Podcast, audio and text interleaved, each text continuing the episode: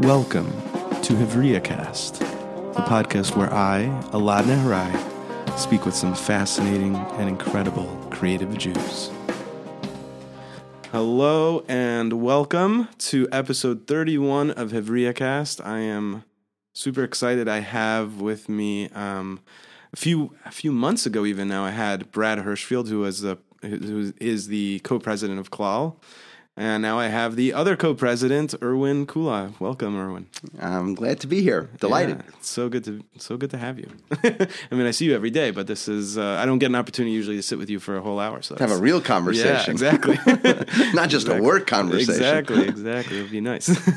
so, um, thanks again for joining me. Um, you know, why don't you tell me a little bit about, you know, I think what's interesting about Clal is that it's this expansive thing and so sometimes hard to talk about what we do. Sometimes I, I don't even myself, and I have a, a, specific, more specific role, I think, like in a sense. So I'm curious how you describe your position at Clal. Yeah, I mean, I actually and, have the same problem very often. Very right. often, I mean, part of it indicates we're in this kind of crazy moment in which, as soon as you try to define anything, it probably is not working for for yourself or for other people. But right. I get up in the morning and don't you know, conceptualize myself as the co-president of Clal. okay. In fact, it, it took a long time for me to even be able to say the words president of Clal. uh, but I've gotten up in the morning for many, many years already, um, worried about or invited to or excited about the reimagining of Judaism for this moment. Mm-hmm. And that's really, really big. So I can narrow it down and say, I think about the uh, intersection between Judaism and innovation and genuine human flourishing. And I think putting those three things together is fairly new. We generally don't think about innovation and religion. Mm-hmm. We think about preservation and religion. Uh, and we have so disconnected the real genuine purpose of religion, which is to help us flourish fully as human beings, that to even put those two words together is pretty rare these days. So I'm at that intersection. Mm. And it's a very creative intersection because mm. um, it hasn't been brought together. You used the right buzzword there. oh, yeah, yeah, right. Okay. It's a creative intersection. That's interesting. So, in what sense do you mean it's a creative intersection? You know, I, I do this. I did this uh, character strength study. It's mm-hmm. like a survey that we do here um, from the VIA Foundation. Mm. And there's 24 character strengths, and these are the character strengths that we cultivate and develop mm. as part of what it means to be a healthy, flourishing human being. And I every time I do it, and I do it every couple of years, I score out that creativity is my is my uh, first character strength. By the way, self regulation is my twenty fourth. Uh, I feel like those two probably tend to I, correlate, I hope that like somehow, negatively correlate. You know, exactly, exactly. Uh, I think when you when you mix people, when you mix ideas, when you mix disciplines, when mm. you um, either spontaneously or even in a disciplined way put things together that are not usually put together, you wind up with creativity. Takes a certain amount of fearlessness, um, although I think it also takes a certain amount of um, yirat shamayim to do it right. A sort of um, a sort of awe at how little we are, even in the midst of our creativity. Um, but being creative is to create something that hasn't been thought about exactly that way. It's not brand new. There's nothing, you know, in Chadash Tachad Hashemesh, there's nothing 100% new. Yeah. Um, but sometimes you put something together and you say, gosh, or oh my God, I never thought of it that way. Mm. That's the business I really am in. Yeah. I never thought of it quite that way. I love to experience that myself from other people, and I love to provoke that. Um, I think that that opens up a lot of possibilities for us in the way we look at the world, in the way we look at other people, the way we look at ourselves. Right. That's interesting. It's funny because it's like you say, I feel like a lot of times when you describe all of this, a lot of it to me sounds intuitive in a weird way, intuitively anti religious, right? Because it's like you're saying, you know, I want to think about this timeless thing differently. I want to approach it in a you know a way that I haven't thought of before. you know, and maybe in ways others haven't thought of before. Yeah, I, I think that that's actually one of the real challenges uh, for uh, a lot of domains right now.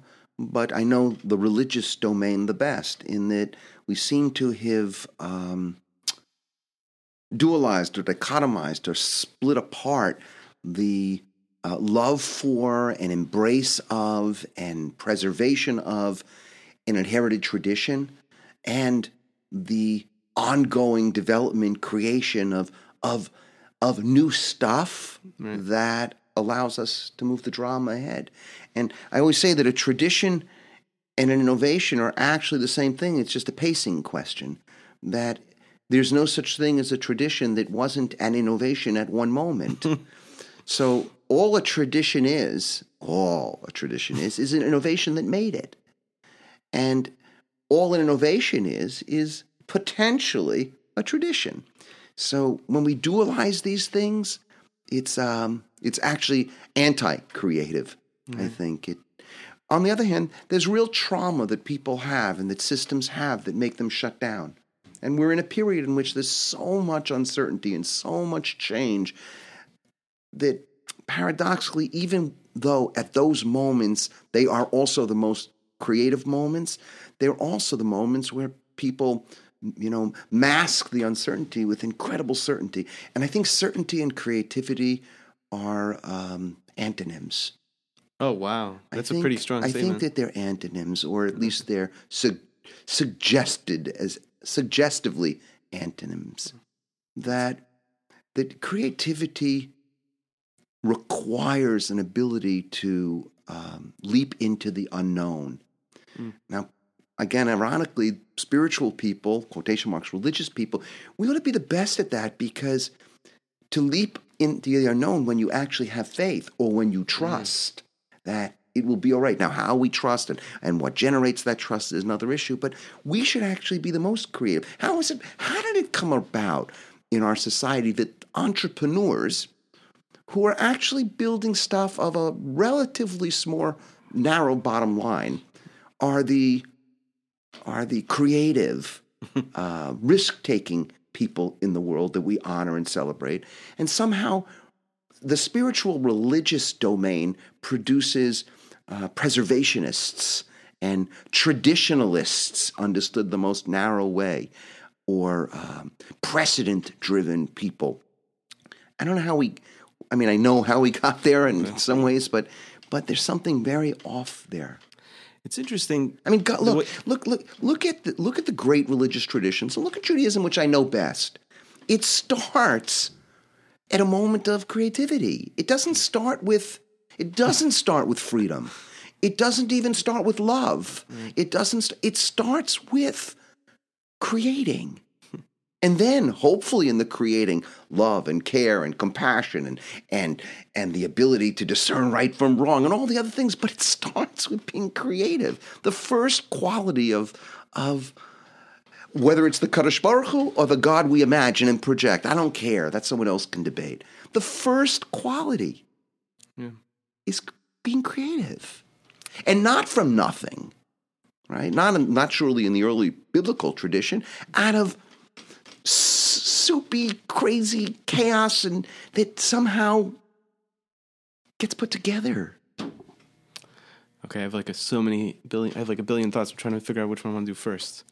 Um, I was just gonna a small note. I was I was thinking about how also an aspect of creativity that I think is uh, for preserve like preservationists, as maybe a good way to put it, as you as you said, is like um, that there's an aspect to creativity which requires a certain degree of failure and a certain degree of errors and and willingness to appear um, to not just appear wrong, to be wrong, you right. know, and that sort of thing, and and and publicly, right. you know, it's expression, you know, that uh, cre- creative expression. But then means, we should have if we right. have if we have Yom Kippur in our personal lives, and we know we have to build in in quotation marks moments of recognition of yikes that didn't go well. Why can't we have it in our in our like creative lives. Right. You know, it's of course if if you if we want to develop the ongoing religious traditions and paths of these ancient systems, we're going to have to take wrong directions. right. And then when we take wrong directions, we have our own tools to be able to say, "Hey, yikes, wrong wrong turn. How are we going to do it together? How do we make a turn together?" And you know, I mean, you look at the Abraham story and the and the and the most important part of the story is is when he wanders off track. That's the fulcrum of the story. And it says he wandered away, and we know, right? He lies and this and that, and and it's not we're not embarrassed that you wander off the path, right? So it's it's there's again we can't do if you want to preserve something. It's like assuming it's out of love and not fetish, and I think that's a real problem. Right, that's I, the- I think there's a lot of preservation going on in religious that is out of very, very odd fetish. But let's say you want to preserve something, okay? If I want to preserve the love that I have for my wife, letting it breathe and grow is the best way. An experiment hmm. and fail and be forgiven is the best way to actually preserve the love. So I'm okay with preserving. But the strategy for preservation has to be creativity. It's such a great muscle because I, I remember when I wrote about this, so I think it's okay. I, I talk about it as well. But like my first week of marriage, I remember I It's had already funny. right, exactly. I had, I had already I read all this stuff because you know you have the week away and, and all this. So I'd read all. I had been like downloading all this um like Hasidic writing about about marriage and and there specifically um Shal, Shal, uh, Shalom Arush says like you know kind of like never complain and, and all these things and and very he, he himself says in the book like this is a very high standard and you're gonna have to read this book a lot and blah blah but um but I remember being like all right I am never going to complain I'm going to be like whatever. And I remember like so the first week was great. And then I just remember this we had this Shabbos where I we both just like melted and fell apart and like just we couldn't handle it you know? We just like exploded in our not just with each other but like in our heads. We're just like I can't handle this anymore together at the same time you know? And I think that's like it really that that's I think that's such an inter- interesting way to put it. Like when you either way it's about love right? It's either way it's about the whole idea is like if I didn't allow myself to do the screw ups that he describes not to do, which are accurate, but it, like if I by not allowing myself to do that, then it created obviously much worse problem Yeah, a week right. later, and relatively quickly understood Right. that it's not a way to live. Like Well, I mean, I think there's where, you know, I, I wrote a book called Yearnings, Embracing mm. the Sacred Messiness of Life. And I think we don't like messes, but they are sacred. And the, and the fact is that Mm. Ahavam, the Kakelet Ashura, a genuine love upsets and upends the normal course of things. It, upset, it upends a sort of linear path. And then the really question is when you, it's like when you get off whatever you think the derech is, right? The really interesting thing to do is to use that for wisdom to figure out what the next derech is. And I don't care if, and that is the act of, and that is a creative act, right. Right? Creative act isn't only like building the next app. I mean, that is a creative act, and it's just making our lives the the the sculpture, our lives the painting, our lives the text worthy of being chanted. You know, it's a really creative thing to create. You know, a scripture Right. and it's even more creative to create a life that's worthy of being chanted. And I think that that's what I think that's where the kernel of truth of that fear comes from as well, because That's good. the the the you know the other thing that I kept thinking about was I was like thinking about the world of innovation. I know you've we've spoken about this a little bit, but like this idea that there's also this concept that creativity is meant to constantly um, break things apart, or is con- meant meant to constantly disrupt. You know, as the like if we're talking about innovation, like it's all that literally became like a fetish, a philosophy, a way of thinking. And there's this forgotten idea that when, like you're saying, when you leave a derech, that means that has to also mean starting a new derech, or else you're just wandering. And know, honoring that like- that I think part of again this is an American problem is we've we've dualized new and old also. so yeah. so and therefore can't appropriately grieve when actually we have been on a path that worked to get us to where we are that's no longer working. In other hmm. words, we have to either demonize the path, demonize the teachers of the path, demonize the other people who are staying in the path, demonize the people who are still using the products of that past, demonize the incumbents, whatever it is. As a, and all that indicates is not having owned the deepest parts of what that path had to contribute to you anyhow. so you're going to have to relive it. Eh, So it's it's it's it's it's an illusion. But but why is it that we can't say this is no longer working for me? Right? And when I say me, not the narcissist me, but me trying to figure out how to live a life worthy of, of the gift of life, you know, and and how come I can't leave a path without demonizing it? How come I can't there's no such thing as not taking all of who we are with us. So it it's either it's coming one way or the other. Either it's coming with a dem- conscious demonization or it's coming with unbelievable repression, but it's coming with you.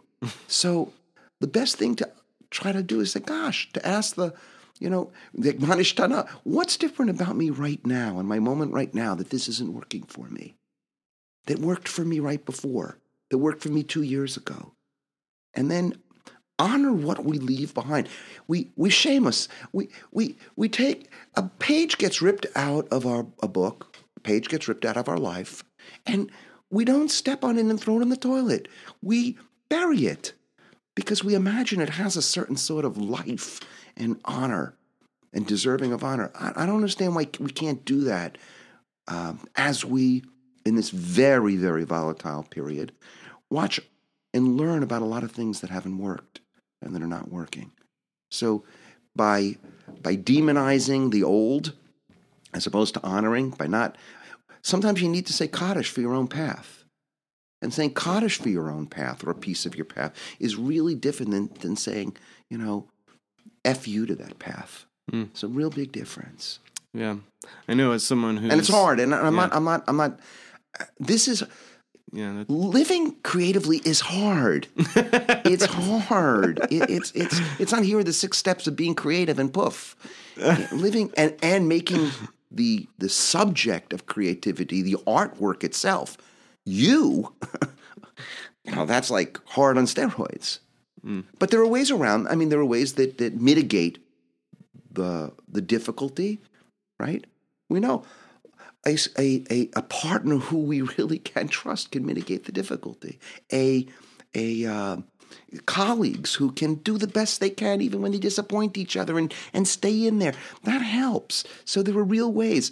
I mean, prayer, study, good food, taking care of ourselves. There are a lot of things that can that can mitigate uh, the dualizing and fear that's so much a part of this uh, volatile times that calls for creativity. Yeah.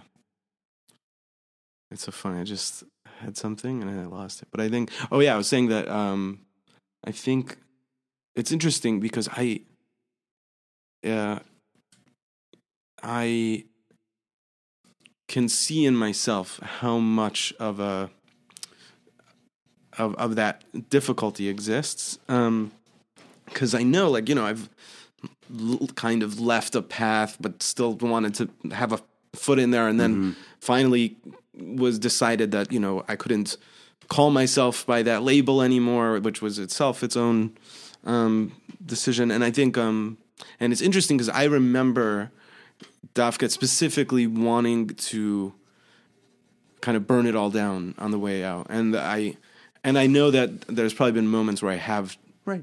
like Look, there's a role for that. Tisha B'Av too.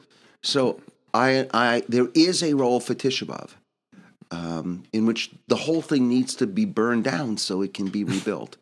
but I think you know, Tisha B'Av is a is a really, really, really, I mean, no pun intended, combustible day. Right. And and I and I know we don't, you know, most people will, most people don't even know what Tisha B'Av is, but but to have a you know burn down the temple day, which is burn down the entire construction of who you are, you know, it's a very sophisticated and charged thing to have a day like that. Um, but it's not every day, Right. and and interesting. Yeah. so knowing how to use these, it's a very it, how to use these technologies, so to speak. Right. Um, and I think there's another piece is also we there's a different uh, tension, anxiety, agmas nefesh. There's a different agmas nefesh. There's a different um, anxiousness that comes with uh, being different sorts of people. If I am by qu- character um, less of a risk taker, right? I'll have one sort of agmas nefesh, which will come for. I'll always think I'm, I'm, you know, not pushing it enough, or I'm settling, or I'm compromising, and and right, or and if one is constantly a risk taker, and there'll be another a- agmas nefesh, is I'm going over the cliff, and I'm so knowing knowing who you are in the drama of traditioning, of pathing, of of innovating, preserving, knowing who one is in the drama is helpful because then you know what your agmas nefesh is going to be.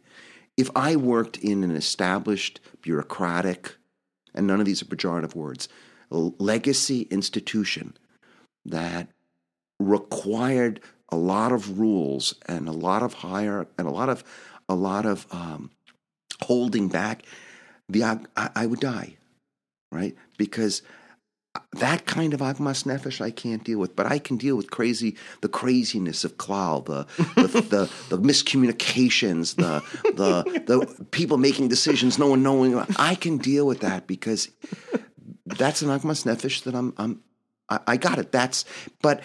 I also then have to own, own. Here's what happens to that: you don't have the same amount of resources as I did if I would in a legacy institution. There's always a little bit more on edge. Am I going to make it this year? That's not the same thing with a multi multi million dollar organization that's hundred years old that has an endowment. So the agmas nefesh, there's no escaping the agmas nefesh. The question is, what agmas nefesh do you want to deal with? Hmm. Yeah. And are you willing to deal with it? Yeah. I think. I think so much of us are spending our lives trying to avoid. I know I I do this quite a bit. Is try to avoid it. You know, I, I, it's it's fascinating. Yeah, of you know? course. Yeah, and then Well, you end tolerating- for it later. You know, Yeah, a lot yeah, of times. toler- learning how to embrace and tolerate um, sadness, disappointment, guilt, the these these emotions that are are are are painful is really critically important because if we don't learn how to organizationally or in a relationship or within our own interior system, if we can't metabolize sadness, we will not be able to experience deep simcha because you can't have one without the other. If one never is going to experience guilt, then you we will not experience pride. Okay? Or the pride we experience will be a deeply flawed, arrogant pride. Okay? If we uh, can't experience um, uh, fear, right, then we will not be able to experience excitement. So these emotions that are painful and that create those bad feelings that we want to escape, it's completely understandable. But if we can learn, when we learn how to metabolize them, what we get on the other side is a much richer sense of these more uh, uh, pleasurable, and that's the dance. I had um, two periods in my life where I had a twitch, and I don't know why you bring up all these like funny memories of mine. But anyway, so I I remember the first time was in Israel. I was working at a place that was three hours away, and I had just had a daughter. It was like this crazy situation. It was like the only job I could find. It ended up being a great job, but it was also three hours away. So each day I'm going back and forth. I'm hardly able to see my daughter, etc. And I started developing this twitch. And I remember it lasted for quite a while. And another time was about um, it wasn't actually that long ago, maybe like six months ago or something. And I remember I didn't, I was like, how did this, it's like starting up again. And it was embarrassing. You know, I'm trying to figure out, it wasn't so major. I don't think anyone could really see it, but it drove me crazy and I couldn't stop thinking about it, you know, and I, it was really, it was really upsetting to me. And I was doing everything I could to like try not to, to, to distract myself from it, et cetera, et cetera anyway, so then I I um, spoke with my therapist about it. Like I don't know why I kind of for some reason didn't speak about it with him for a little bit.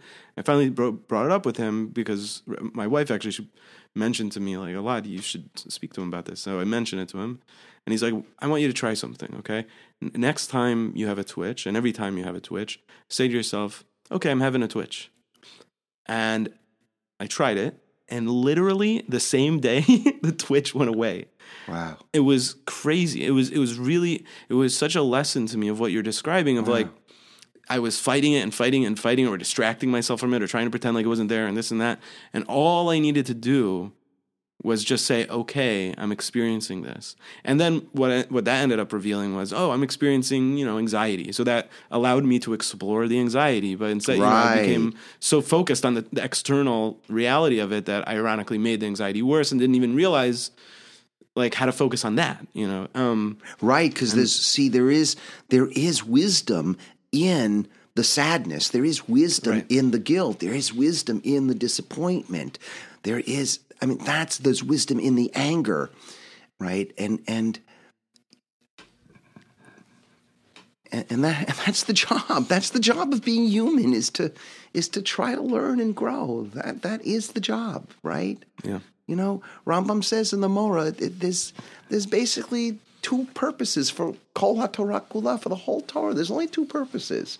One is, you know, Deot Amitiot, uh, which I translate as uh, basically some existential truth about life. Try not to bullshit yourself too much, right? So there should be some existential truth.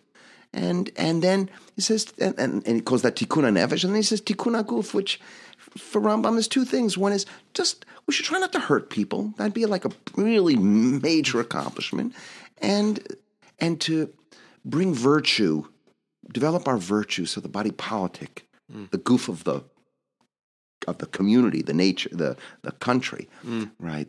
The body politic, because we have developed and cultivated virtue, is a little bit better. Hmm. Is a little bit better, and that's the job. We've also made everything so complicated, hmm. you know. And and I think part of to get back onto the creativity, part of what creativity about is is is making things less complicated, right? Mm-hmm. It's less complicated.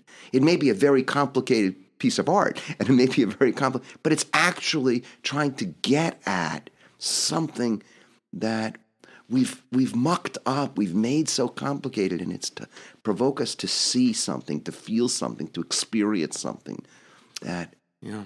that we go, oh my God, or oh Right. wow, I never saw it that way.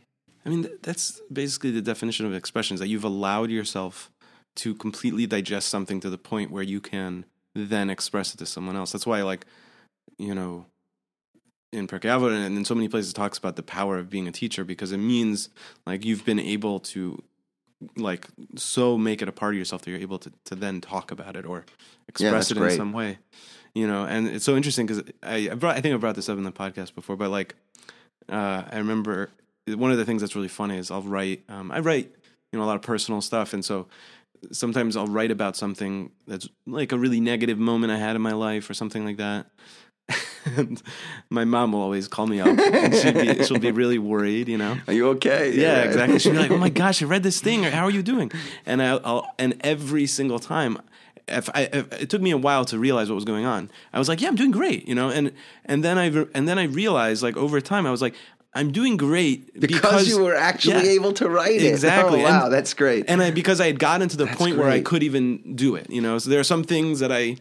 I haven't gotten there yet, and th- those are the things I'm more concerned Yeah, right, about. right. But the things that I can write about, that means that I'm I'm gone somewhere with it, and I can put it in this capsule called like a piece of writing, and and off it goes. And now it's in a in, a, in an interesting way. It almost becomes.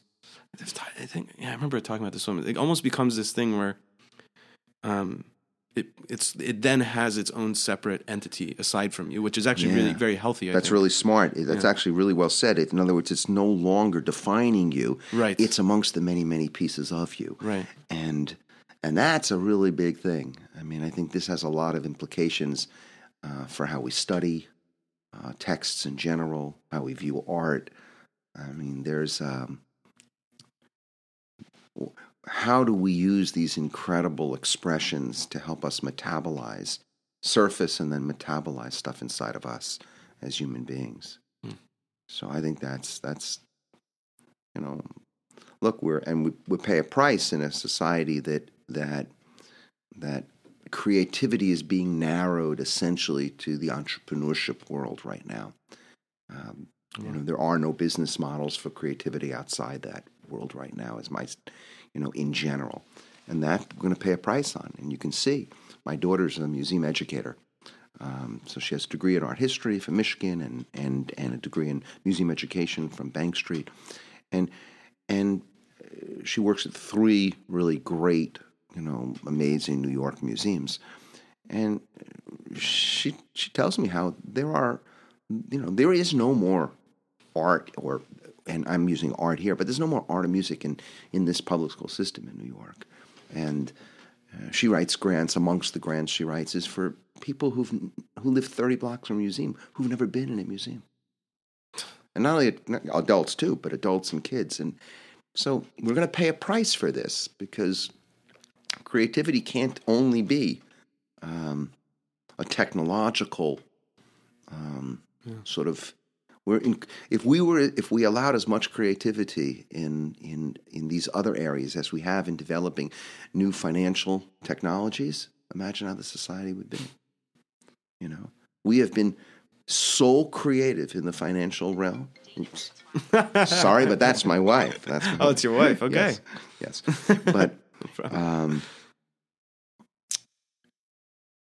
you know we've been so creative in these other areas and and yeah we're going to need to be creative here too.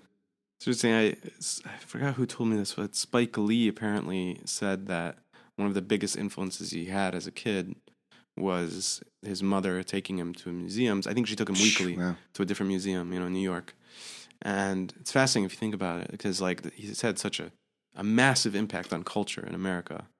And to think that that started from a, uh, a mother visit. taking right. him you know, this just, and I, th- I thought about that myself, like, cause when I'm watching my kids and stuff, you know, I'm trying to think of the easiest way to do it, you know, yeah, right, right, on, right, you know, on Sundays I'm in charge and I'm just like, well, I, you know, and then I, you know, I remember then taking them, they're the six, we have a six year old and four year old and also, uh, uh, infant. And I was, I took the six and the four year old to the Museum of Natural History and, you know, and they're very young, but it was actually fascinating to see just that that uh, like you could just see creativity in their eyes, you know. And that's yeah. There's a there. I mean, there's a larger problem in the culture regarding permission and playfulness and all this. I mean, right. Gabriella, this my museum educator daughter, she taught me something that I just it, very early on uh, in her in her kind of work as a meaning maker in museums.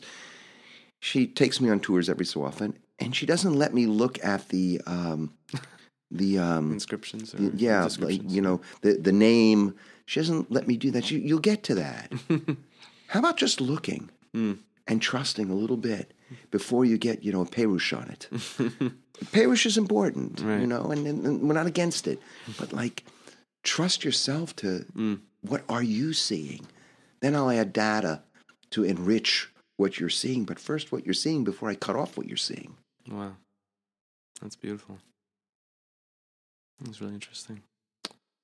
It was okay. I just was reminded of something again. It was yeah, yeah. kind of like a jump, but it's okay. But one of the things, you know, where there's like this tension right between these either made up or whatever real, whatever like um dualities between um you know the preservation and then also the the um the radical change, you know, mm-hmm. that sort of thing. And I was thinking, I was actually today, I just happened to reread um, Martin Luther King's uh, I forget the exact name for it uh, letter in a Birmingham yeah. jail, mm-hmm.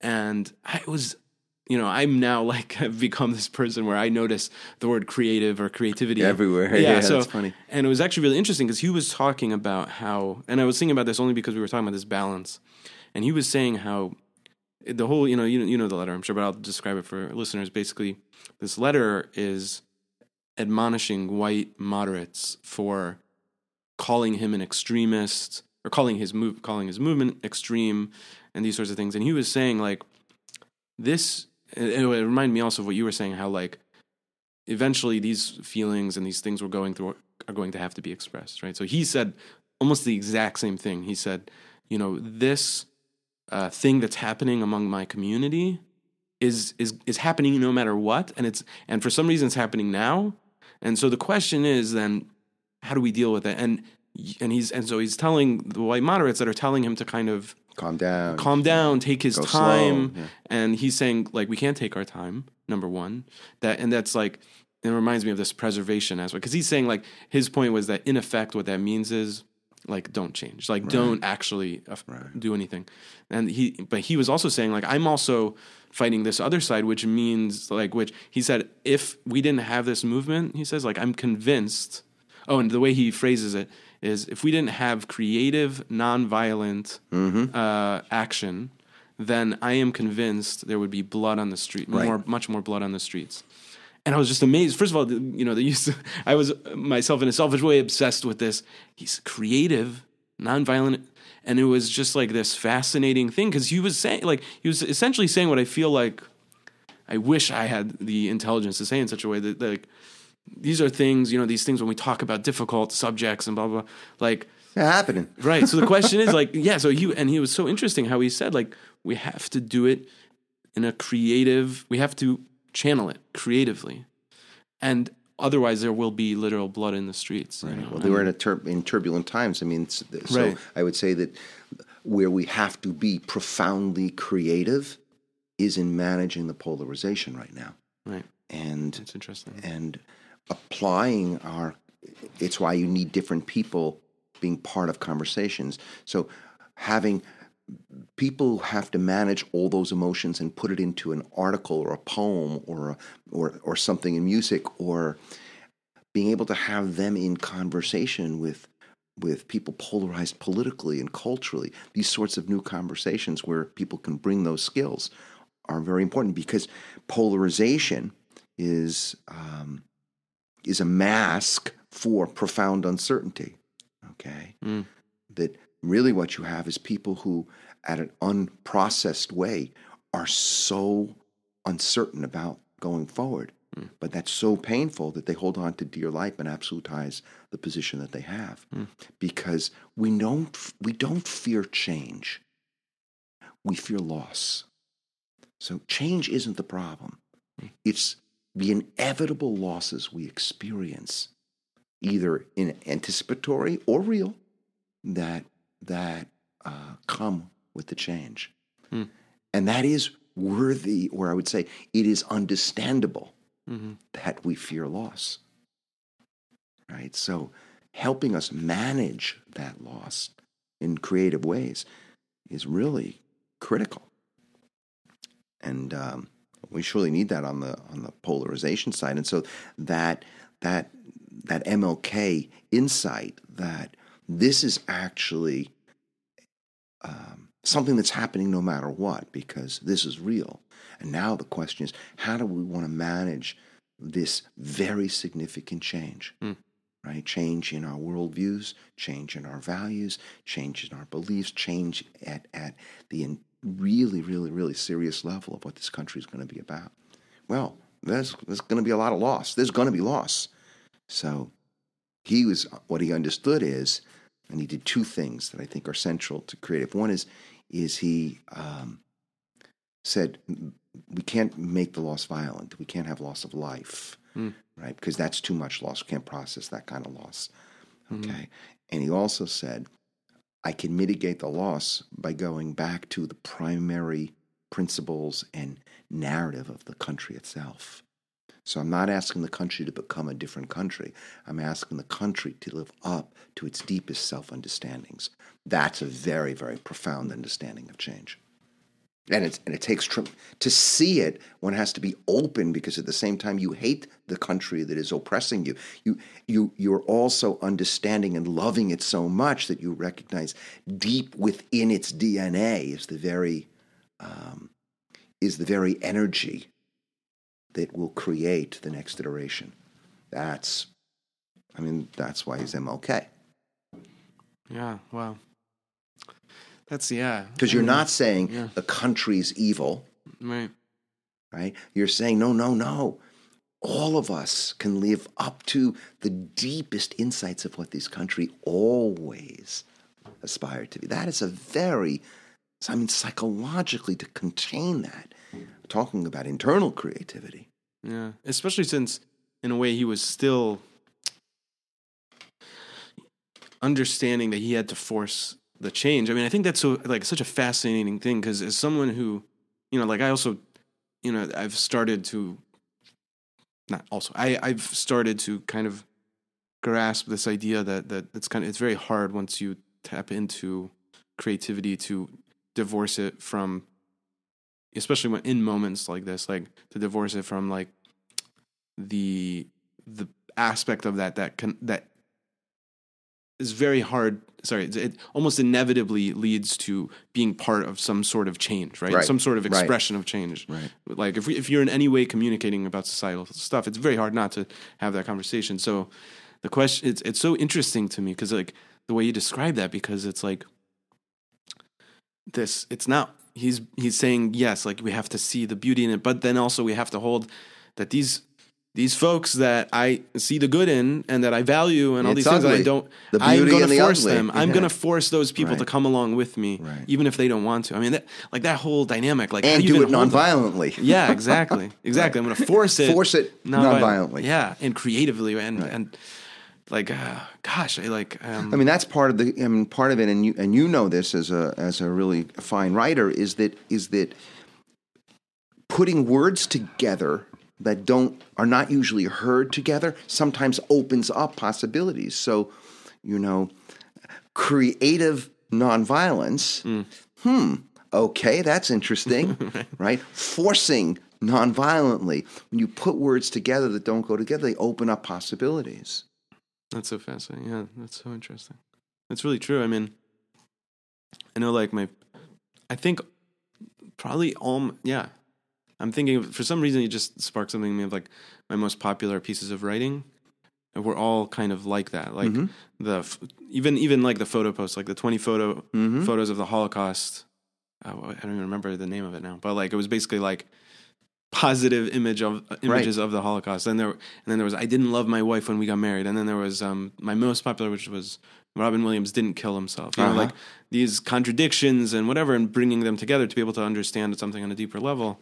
Because that's when you're tapping into what we mean by now, if we can go back to kind of spirituality, Yeah, that is the one of the deep insights of, of if we are if we really mean it spirituality, you can't you can't you can't get up in the morning and say Shema Yisrael, right?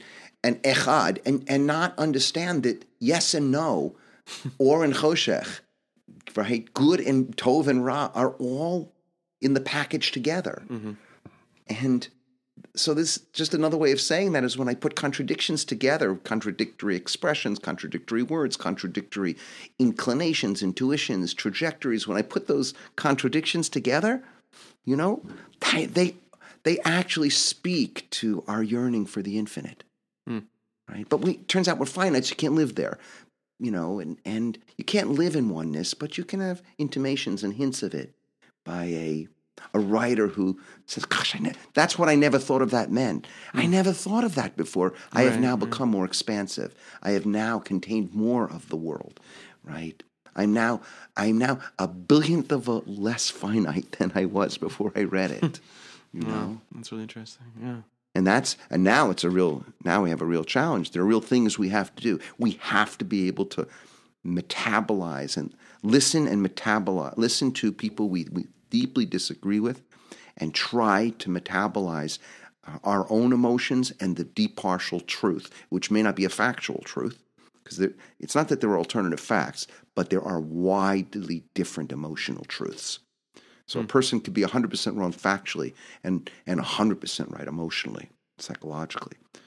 So, and that we're not so good at, right? Because we're generally speaking on different levels. So when I hear somebody, when I'm listening to to to our president last night, right, and I feel myself getting angry, and I feel I have to like recognize. First of all, I never met him. I don't know him, and my anger is a message to me not about Trump. It's a message either, gosh, I'm not handling this right, or I'm really angry at myself. For what? Now let me figure out what the for what is. Because it's not a Trump. He, I don't know him. I can't affect him. I don't have any impact on him. He's like a he's a pebble in my pond. You hmm. know, in, in, That's so interesting. He's, he's not real. He's a complete projection. I mean, he's real for the people. He's real in that he has policies, but But that affect that is out of control, you know, that I want to kill him on the television. that's about that's there's a part of me that I don't want to own that I'm killing that actually is producing Trump. Mm. And and me as a metaphor now for all of us who are resisting with such vehemence and, you know, anxious and apoplectic, etc. And it may be worthy of it, but it's not helpful until we learn what it's about. Yeah. And that takes actually remar- a remarkable form of creativity too. Yeah, I think um, being able to look inwards when there's so much, Craziness. yeah, outwards, it's very hard. I, I think it's. I think that's the, at least for me, that's like become a, a very big struggle. I think, and I think obviously for so many people. You know, one of the things I was also thinking was that And there's margins. I mean, the people, the more margins you have, the more risk taking you have to do in trying to understand this. Because a person who's really being hurt, right, you know, if you're if you're being deported, right, Right. there's a different process. Right. Okay, but if the weird thing is is this, and I don't know how we got onto the politics part of it, but there's there's there's so much anger by and fear by people who are actually not getting hurt. Okay, and that is displaced something. Okay, and it needs we're not going to be able to contribute creatively to the um, the next iteration of America, the resowing of the social contract, whatever we're talking, whatever we mean, whatever wh- whatever words work, until um, those of us who actually are not being hurt at the at the real level, right? We're not being deported. We have jobs. We have health care. Yes, it may go up a little bit. Yet I, we have to be um, a lot more, a lot wiser about what's going on here.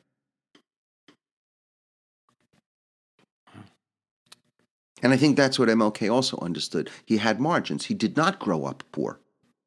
Okay?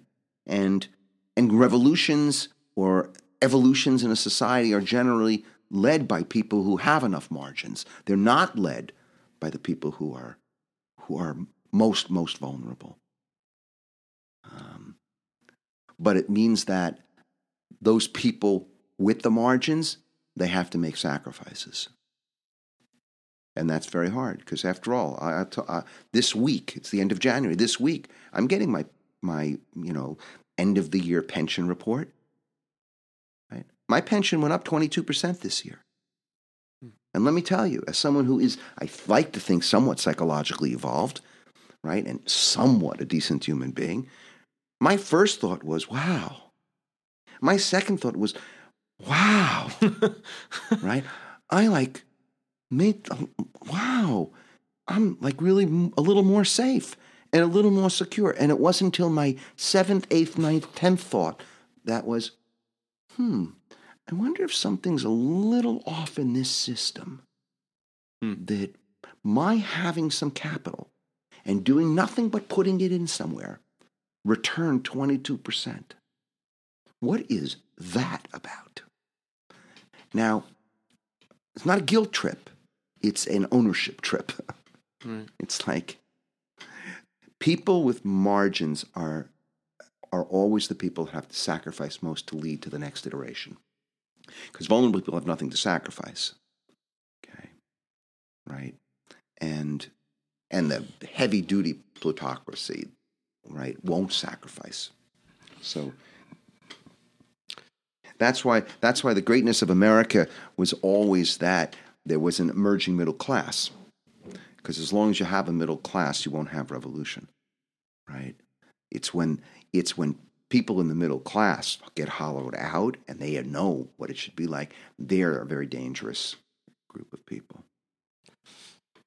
yeah, it's interesting. Also, it all makes me think um, a lot about the Jewish community as well. Like, you Yeah, know, well, we're just we're just a version of it because we're embedded in it. So it's you know, right yeah no yeah i mean i think it's it's so interesting to me to see you know like i'll think for example about um i'll see a a rabbi like a the the more the more I don't know what the right word is, more right right wing religiously speaking, uh, rabbi like speak out against, let's say, um, uh, sexual abuse and these sorts of things, and I, I know I, inside of myself I feel this sense of empowerment, relief, excitement to see someone who I know is taking a risk Mm-hmm. by doing that, who also taking a risk, but is also, like you said, has a margin of ability to be able to do that, right? Like, But we underestimate. I mean, I know I'm uh, at Chatay Ani Maskir. I mean, a lot of times, and I think there's an age thing too, and is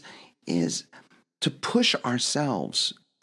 It's like Moshe, you know, just a couple of weeks ago, right? I mean, Moshe has a lot of margins. He's, uh, you know, he's he's he's this he's you know married to Kohen Midyan's you know daughter, and and he has a lot of stuff, and like he's needs a burning bush experience, you know, to to capture his attention about what he knows unconsciously, in that he's left this people burning behind. Mm. So it's not. It is the human thing to not risk everything we have right. too much. So, you know, that's understandable. Yeah. And in, in the weird thing is in, in in the great companies and in the in the entrepreneurship world we live in, right? We have things like bankruptcy laws that and and companies that that actually support failure that that they support risk. What would it mean? What's what's the analogy for culture of bankruptcy laws for failure in entrepreneurship? So, uh, what do you mean exactly? when you have bankruptcy laws, they bankruptcy laws in this country are what allow people to fail at the level they can. Mhm. Okay, there it's a tremendous, tremendous safety net for the entrepreneur Mhm. and for businesses. What's the safety net for cultural risk taking and political risk taking? What's the bankruptcy laws that would allow a failure in risk taking politically not to be the end of the person's life? That's fascinating. Um, especially because I feel like that's something I've seen since I started, since we started Neshamas and like all these things. You see people, you know, actually before we started Neshamas, um, was when I saw it the most because people, we were like really encouraging people to not be anonymous. And we kind of really made a, a bunch of arguments for it. We wrote posts about it. We asked people not to, and there were so like there were just a bunch of people like we just kept getting feedback that was like if i reveal who i am like my life will be destroyed. Right. or someone else's life will be destroyed. Or it doesn't have to be that extreme but it could be my life will be upended or something like that. And and then you see and and so so fascinating to me then to see okay so like let's create a platform where the cost is is lower right? So anonymous writing. So like um, and then we get the flack for it because we have the ability to take that. So, um, so it's really interesting then to see what happens when, when, like you're saying, there is this margin where the a person is not doesn't feel like they're as at risk, and then all of a sudden you're like, speaking of creativity, things that I never would have read, never would have known about, never like, ne- eh, never in a million years would have thought is so like common and stuff like that, and um, I think that's actually what's really interesting about what you're saying is also like the Me Too phenomenon, for example, um, and is an example of I think what you're describing, which is people saying, "I need to be able to say this without it potentially destroying my life. Um, I need to be able to make this accusation or speak up or talk about this without no one believing me and, and all the consequences that come with with with talking about sexual abuse." And um, and ah, it's so interesting that way of describing it because I think that's so true. Like this idea of risk, um, cultural risk, is really powerful. Yeah, I mean that's never what thought about it we like read that. these great so we read stories. I mean that's part of the when we read about it uh, about heroes. What it's that they have risked everything from person to status to power. Um, takes a lot. I mean, if you look at the you know, let's say somebody like the Buddha. Think the Buddha, you know, starts off as prince, Hmm. sort of like Moshe. You know, starts off as a prince, and and though this is actually his family, it's not a prince in an adopted court, but but and look at the sacrifice that he has to make to be able to, in this case, become more enlightened, offer a path in that respect to mitigate suffering. And it's it's it's hard, right? Because the the re- the rewards are always posthumous for the most part, Mm. right? So, interesting. It reminds me actually also. Of, it's kind of. but a to be creative yeah. with your life, Yeah. talking about being creative with your life, Right. right? Yeah. To literally create a new world because of what you have risked and sacrificed. Yeah. It's interesting because it reminds me of Tolstoy a bit as well because he was like this person who had everything like because he, he became so rich and so influential like he was described as more powerful than the tsar and like all these was it the tsar whoever was in charge of the of Russia at the time and um just like he he had such influence and he I think it could be argued it was asceticism but I think he was more trying to really very strongly live out and make a point that like this this is this is not the goal in life you know like the, through his art and through his his expression and and the and just the way he lived his life you know where he kind of it was it's a, a fascinating like I can't like go into the whole thing but it's hmm. it's so interesting to me to think about that like even when you're not a Buddha but you're a an artist or an influencer like to be able to say not giving up on power in the sense of like I'm just giving up on it, but I'm using it to, raise up others, and, and, and it's just And in general, we, Yeah. you know, we, I, I think as human beings, very often we, we have fantasies of power and nightmares of powerlessness. so we're generally not as powerless as we imagine and as we most fear. And we're generally, most of us, not as powerful as we fantasize. And the, and the hmm. key is to know which one, which one are you mu- mucked and mired in hmm. at the moment. Your fantasies of power, which means you're exploiting people hmm. because you're more deep, because you actually don't have as much power as you think, or are you undermining your own agency uh, for understandable reasons, but but it's a nightmare. It's not real. It's not real. But then we have to have wider understandings of power too, because there's there's people have portfolios of power. There's financial power, but there's also there's also um, uh, emotional power and psychological power and spiritual power. There's there's a portfolio of power that we have, and it's like anything else. It's just like you want to diversify your portfolio to be able to make it financially and economically. You want to we want to diversify our our our our power portfolio hmm. too, right? Hmm. And and tend we tend to over, um, you know, compensate for certain areas. So you can have very very limited inner power, but an interior psychological power. So in your so it's going to manifest as having, you know, probably taking up too much external power. So it's how do you create a portfolio of power know know when you need to actually eh, take out, deposit, and do tsimtsum, because that's actually so interesting in the in the greatest creative character, either metaphysically true or the one we created, God. It, it turns out the greatest insight with the complete levels of power is tsimtsum. Knowing when to do tsimtsum mm. is a really big thing, and it's hard even for God to learn that, right? Right. Early on, I don't think God's doing the best job of it, right? Because there's a lashing out because you have the power, right? The um, you know Eza Hagibor Hakoveshit Yitzro, the ability to to know your Yetzer, your your energy, which is another form to know your power, big. That's and and I think the relationship which has not been mined between power and trust, between power and creativity, I don't think we've mined that uh, that much.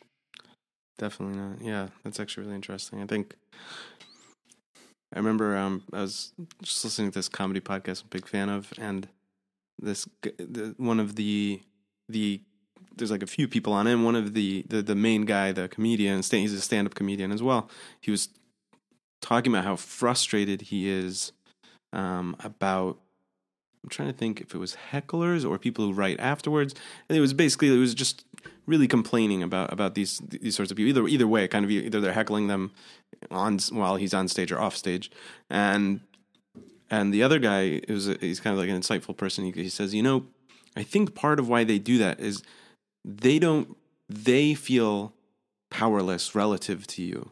And so they, but they, what they don't understand is how powerless you feel. Great. Because, and how vulnerable you feel when you're on stage. Because you're simultaneously the most powerful and the least powerful person in the Correct. room.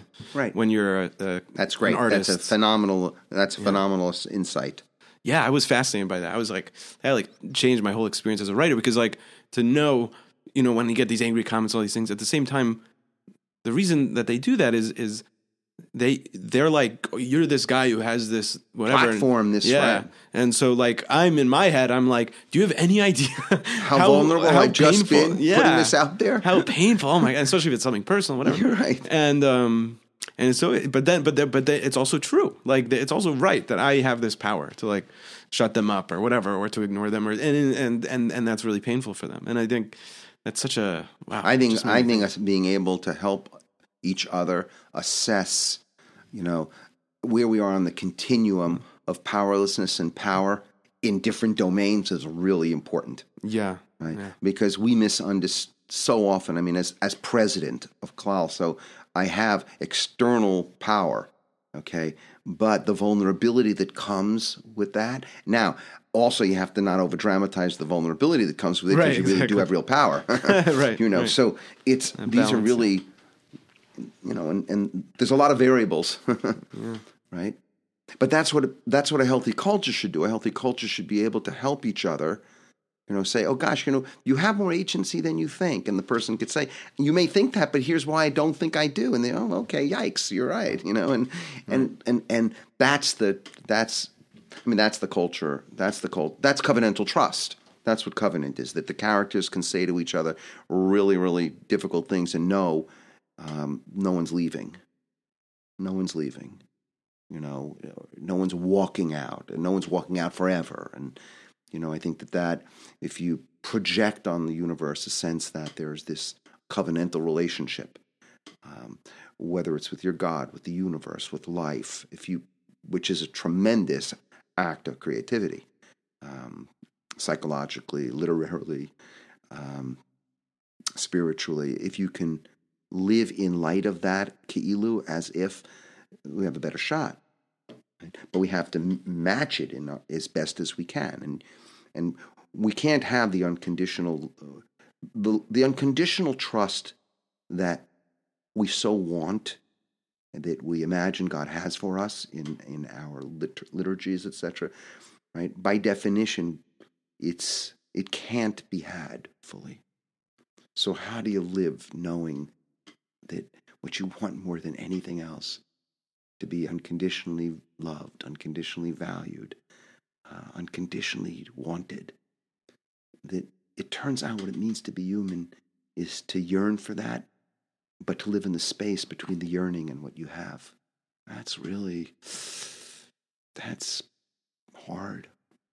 That's that's hard.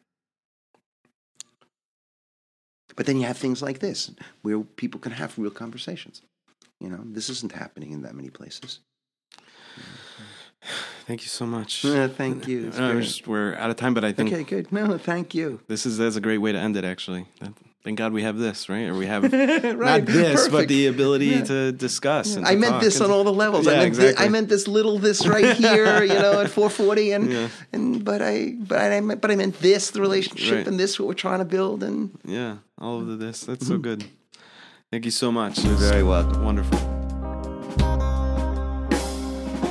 Thank you for listening to HevriaCast. I'm Elad Nehorai. If you'd like to hear more and read more of our work, you can follow us by going to hevria.com or facebook.com slash hevriamag. We've been recording at the Clal Studios in New York City, and the music that you're hearing is Voice Lessons by Darshan. Thank you so much. and look forward to seeing and hearing from you again.